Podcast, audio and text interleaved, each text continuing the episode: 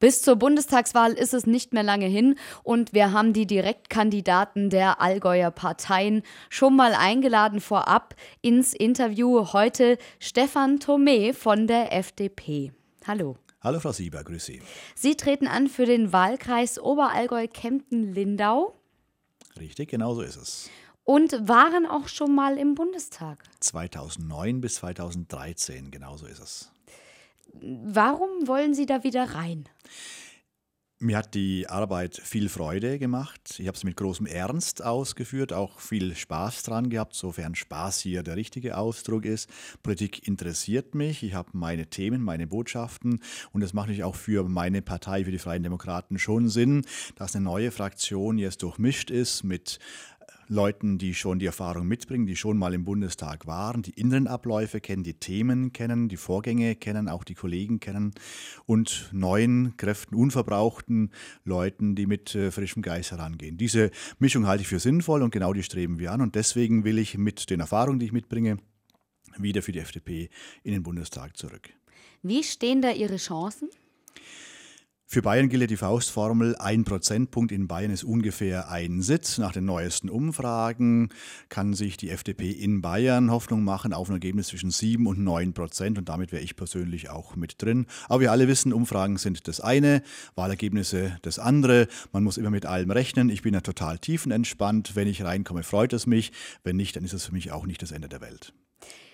Wir rechnen jetzt mal so grob damit, Sie würden also wieder reinkommen. Was wären dann Ihre Schwerpunktthemen? Meine Schwerpunktthemen sind natürlich Innen- und Rechtspolitik, da vor allem die Rechtspolitik, aber auch das Thema Europa. Und dann war ich ja äh, in der Wahlperiode 2009 bis 2013 auch Mitglied im Haushaltsausschuss. Also das wären so meine, meine Schwerpunkte, meine Themen. Rechtspolitik, Haushaltspolitik, Europapolitik. Okay, was ist denn aktuell Ihrer Meinung nach das wichtigste bundespolitische Thema? Ja, das Thema Flüchtlingskrise, auch in einer lockeren Verknüpfung mit dem Thema innere Sicherheit, ist schon ein wichtiges Thema. Was ähm, das Thema Flüchtlinge, äh, Einwanderung betrifft, hat ja die äh, FDP auch ein klares Konzept und sagt, wir brauchen ein Einwanderungsgesetz als logische Ergänzung zur, zum Asylartikel des Grundgesetzes, 16a Grundgesetz und zur Genfer Flüchtlingskonvention, weil das Thema Asyl, Flüchtlinge, Einwanderung ein dreifaches Thema ist. Und es fehlt noch ein wichtiges Modul, nämlich nämlich ein Einwanderungsgesetz in Deutschland.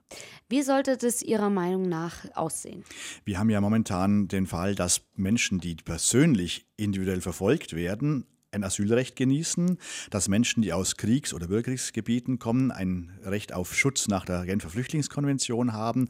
Aber es gibt eigentlich keine legale Einwanderungsmöglichkeit. Jemand, der als Flüchtling nach Deutschland kommt, aus Syrien beispielsweise, muss dann zurück, äh, wenn äh, der Krieg in seiner Heimat beendet ist. Oder aktuelles Thema Afghanistan. Die Frage ist, Afghanistan jetzt ein sicheres Land oder ist es kein sicheres Land? Müssen die Afghanen zurück? Und jetzt haben wir viele Fälle, wo jemand aus Afghanistan kommt, die Kinder sind vielleicht hier geboren, geboren, gehen hier zur Schule, äh, die Eltern haben Arbeit, sind im Sportverein engagiert und jetzt müssen die vielleicht zurück, äh, sollen wieder abgeschoben werden, wo viele sagen, warum muss jetzt diese Familie, die voll integriert ist, die ihren Platz in der Gesellschaft hat, hier in einer Allgäuer Gemeinde zurückreisen. Hier würde ein Einwanderungsgesetz die Möglichkeit schaffen, sich ganz legal auf ein Kontingent zu bewerben und dann vielleicht die Chance zu haben, auf fünf Jahre, zehn Jahre oder auch auf Dauer in Deutschland zu bleiben, wenn die hier voll integriert sind. Oder auch Menschen, die eigentlich nicht wegen persönlicher Verfolgung oder wegen eines Krieges nach Deutschland wollen, sondern hier arbeiten wollen. Für zwei Jahre, fünf Jahre. Für die gibt es keine legale Möglichkeit, nach Deutschland zu kommen. Warum nicht eine solche Möglichkeit schaffen, wo wir ganz genau sagen können, diese Leute können wir bei uns brauchen, wollen wir bei uns haben. Und die müssen nicht äh, durch die Wüste und übers Mittelmeer äh, versuchen, illegal hierher zu kommen, sondern eine legal, legale Möglichkeit zu schaffen, nach Deutschland zu kommen. Also Sie sprechen jetzt speziell von Nicht-EU-Bürgern. So ist es. Die können ja ohnehin jederzeit kommen. Das gilt ja Niederlassungsfreiheit. Hm. Wie äh, wollen Sie sich denn konkret auf bundespolitischer Ebene fürs Allgäu stark machen? Also bei uns sind äh, Themen wie Landwirtschaft und Tourismus, glaube ich, ganz, ganz äh, wichtige Themen, aber auch das Thema Infrastruktur, jetzt sage ich mal, das Zusammenwirken ähm, Schiene, das heißt die Bahn- und, und Busverkehr, aber auch das Thema Allgäu Airport, also eine möglichst gute logistische Anbindung des Allgäus an den äh, vor allem Schienenverkehr, aber auch innerhalb des Allgäus äh, den Schienenverkehr und den ÖPNV verbessern, aber auch das Thema Digitalisierung. Das ist, glaube ich, so der Vierklang, der für uns wichtig ist. Landwirtschaft, Tourismus, die beiden Dinge hängen ja auch eng zusammen und das Thema Infrastruktur im Bereich äh, Schiene, Bahn und Digitalisierung, das sind wichtige Themen fürs Allgäu, die äh, mir vorschweben, die ich weiterfolgen will. Jetzt wird bei uns im Allgäu ja inzwischen auch, also diese sogenannte Regionalität oder auch ähm, ökologische Entwicklung inzwischen recht groß geschrieben. Nachhaltigkeit. Finden Sie, das sollte auch deutschlandweit mehr Verbreitung finden? Also das ist ja Konsens in unserer Gesellschaft, dass wir eine nachhaltige äh, Wirtschaft betreiben äh, müssen nach allen Möglichkeiten mit Rücksicht auf die Ressourcen von Natur und Umwelt. Äh, was wir aber nicht wollen, ist eine Deindustrialisierung Deutschlands. Ja, die, die Industrie, die wir haben, ist ein wichtiger Faktor für den Wohlstand und die Stabilität bei uns im Lande. Also das jetzt gegeneinander auszuspielen, wäre nicht mein Ansatz, sondern die Dinge zu versuchen in Einklang zu bringen. Aber klar muss sein, wenn wir unseren Lebensstandard halten wollen und es gibt wenige, die da davon Abstriche hinnehmen würden, dann brauchen wir eben auch eine gewisse Industrie und das ist mit einem gewissen Preis verbunden. Zu glauben, dass, dass man das äh, äh anders machen könnte, ich glaube, das, äh, das geht fehl.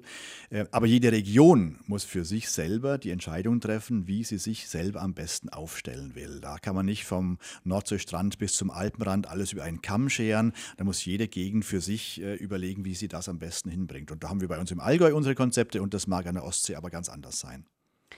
Wie sehen Sie denn äh, die Thematik Linksextremismus, Rechtsextremismus?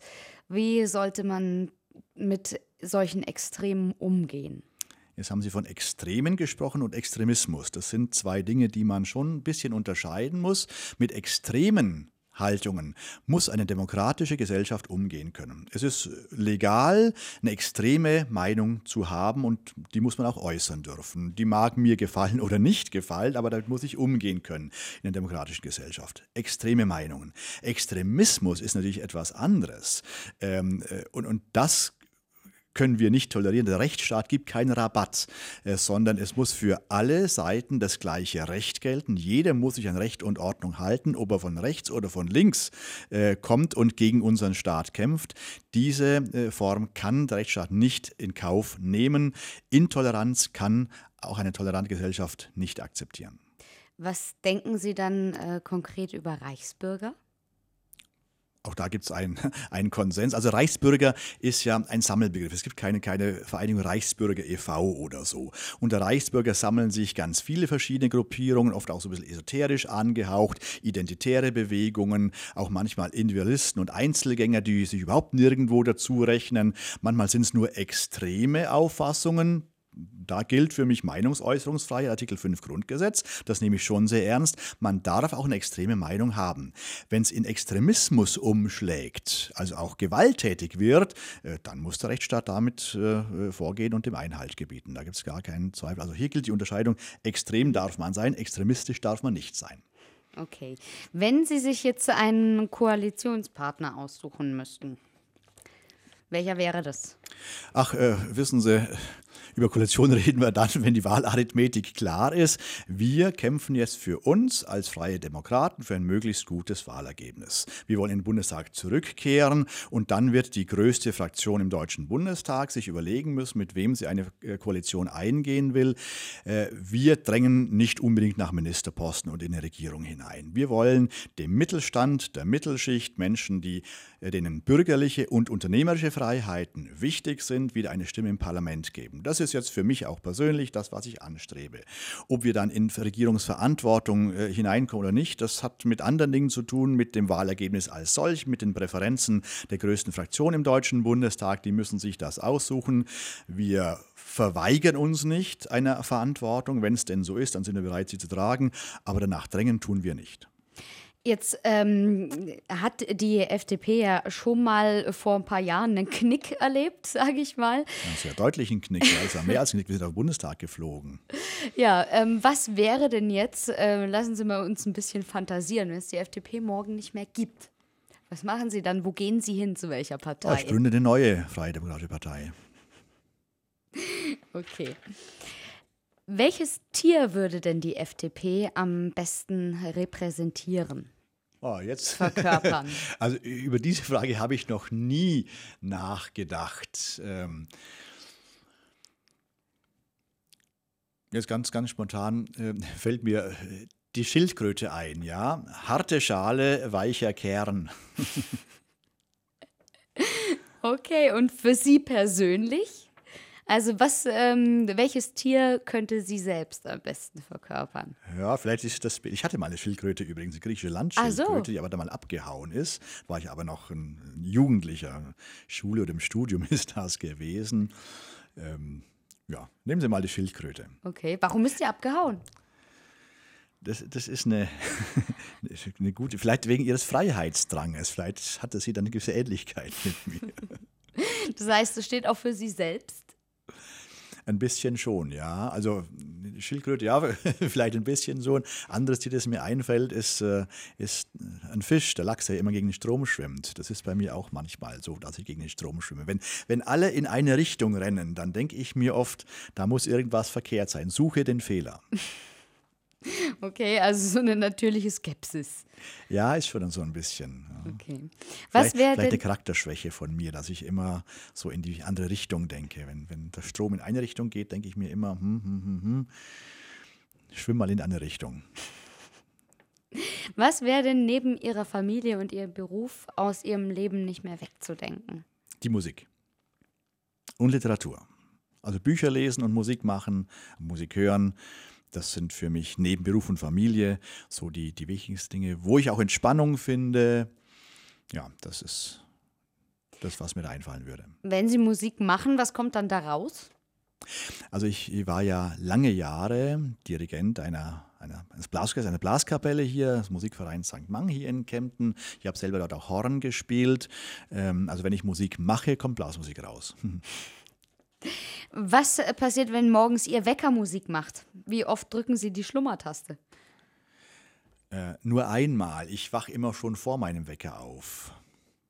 Also ich, ich, bräuchte eigentlich gar keine. Ich habe irgendwie so eine innere Uhr und habe einen ziemlich vergleichsweise steten Lebenslauf. Ich gehe um halb zwölf ins Bett und wache um halb sieben automatisch auf und dann warte ich schon, bis äh, bei mir der Radiowecker angeht und dann drücke ich gleich drauf, dass meine Frau weiter schlafen kann. Ja, ah, okay. Das ist ja auch nett. so bin ich. Viele Menschen haben einen Tick, so dass sie in bestimmten Situationen zum Beispiel an ein T-Shirt rumzuppeln, wenn sie nervös sind oder vom einen Bein aufs andere wanken. Mhm. Mhm. Haben Sie sowas auch? Ich lege gern dann so meinen mein Finger äh, an, an die Wange, ans Kinn oder auf den Mund, wenn ich so, so nachdenke. Also so wie jetzt gerade. Gut beobachtet. Okay. Was wäre denn ein äh, perfektes Geschenk für Sie? Bücher. Oder Klassik-CDs. So einfach. Ganz einfach ganz einfach glücklich zu machen. Okay, der Allgäuer Dialekt, der ist ja ähm, echt eigentlich der schönste, muss ich jetzt behaupten, als Allgäuer Kind. ähm, Gibt es für Sie einen Dialekt, wo Sie sagen, der klingt auch super, den würden Sie auch gern sprechen können? Oberbayerisch finde ich auch noch ganz charmant. Warum? Meine Mutter ist aus Oberbayern. Mm, okay. Wo fühlen Sie sich im Allgäu am wohlsten? Na, zu Hause bei mir. Okay. Was würden Sie machen, wenn Sie einen Tag lang eine Frau sein könnten? Also über diese Frage habe ich noch nie nachgedacht. Ist die jetzt für die Wahlentscheidung Ihrer Hörer sehr wichtig? Dann mache ich mir Gedanken darüber, wenn Sie sagen, naja gut, äh, ich habe einmal einen Joker, dann würde ich die Frage gerne überspringen. Ah ja, das, dann wären wir nämlich direkt bei meiner nächsten Frage. Welche Frage würden Sie in diesem Gespräch nicht beantworten wollen? dann ist die Frage auch damit schon erledigt. okay, dann eine letzte. Hatten Sie oder haben Sie einen vielleicht amüsanten Spitznamen oder haben Sie irgendwie Schulfreunde, ähm, haben die Ihnen einen netten Namen verpasst? Ja, ich habe einen Spitznamen, der heißt Kikero.